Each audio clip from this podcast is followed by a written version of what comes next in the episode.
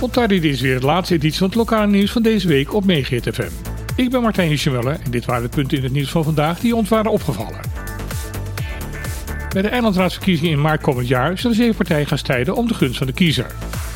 Afgelopen dinsdag kon iedereen met politieke aspiraties zich inschrijven op de kieslijst van Bonaire voor de komende verkiezingen. Bij de zeven partijen die dat ook daadwerkelijk gedaan hebben, is er slechts één echte nieuwkomer. De net opgerichte partij van eilandsraadlid Deze Koffie M21 is in dat opzicht de nieuw kid on the block.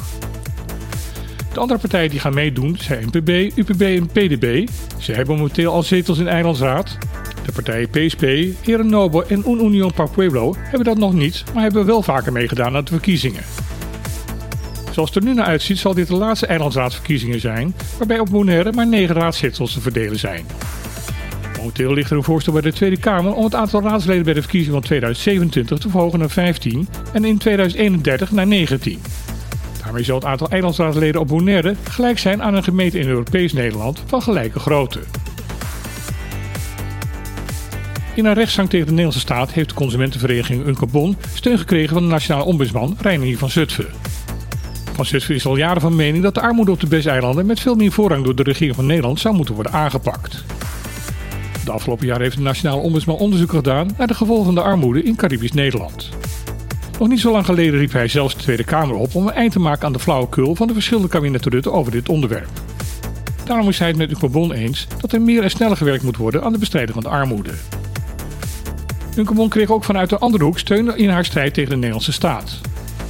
De Stichting Reclassering Caribisch Nederland roept in een reactie de Nederlandse regering op om haast te maken met de invoering van een sociaal minimum.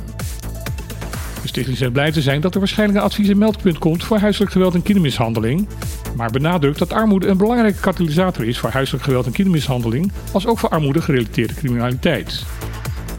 Daarom is voor de stichting het instellen van een leefbaar sociaal minimum een belangrijke preventieve maatregel tegen dit soort problematiek.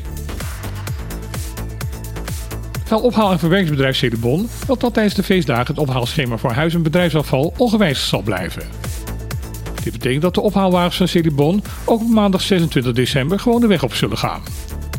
Celibon waarschuwt wel dat de wagens op die dag eerder langs kunnen komen dan normaal. De milieusteut aan de Kai Industria zal 24 en 31 december alleen tussen 8 uur s ochtends en 12 uur in de middag geopend zijn. De milieustad bij morgen zal gesloten zijn in het kerstweekend van 24, 25 en 26 december en zaterdag 31 december. Vaak wordt er gedacht dat de Rijksoverheid in Den Haag helemaal niks doet voor Caribisch Nederland en dat de noodzakelijke wetsaanvullingen en wijzigingen in een diepe la verdwijnen. Dat blijkt een iets te gemakkelijke aanname te zijn.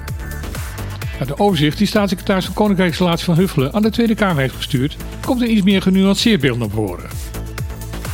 Sinds 2019 houdt de overheid bij de invoering van wetgeving een zogenaamde comply or explain principe aan.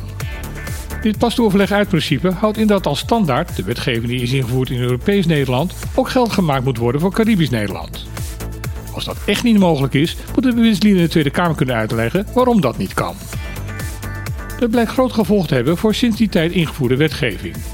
Uit het overzicht van de staatssecretaris blijken er 49 wetten en regelgevingen te zijn die moeten worden aangepast of waarover uitleg gegeven moet worden. Van Huffelen spreekt in haar begeleidende brief over achtstallig onderhoud. In het overzicht staan ook de invoering van een wettelijk sociaal minimum en een werkloosheidsuitkering vermeld. Wanneer dit allemaal geregeld zal zijn, vertelt Van Huffelen niet aan de Tweede Kamer.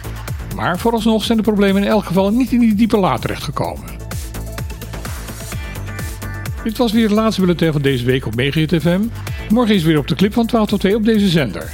Naar verwachting is Michiel van Bokhorst weer van zijn ziekbed verrezen en zal hij weer de vertrouwen plek aan de kop van de tafel gaan innemen. Onze gast is Guus van Eerde, hoofdfinanciën van Oral B.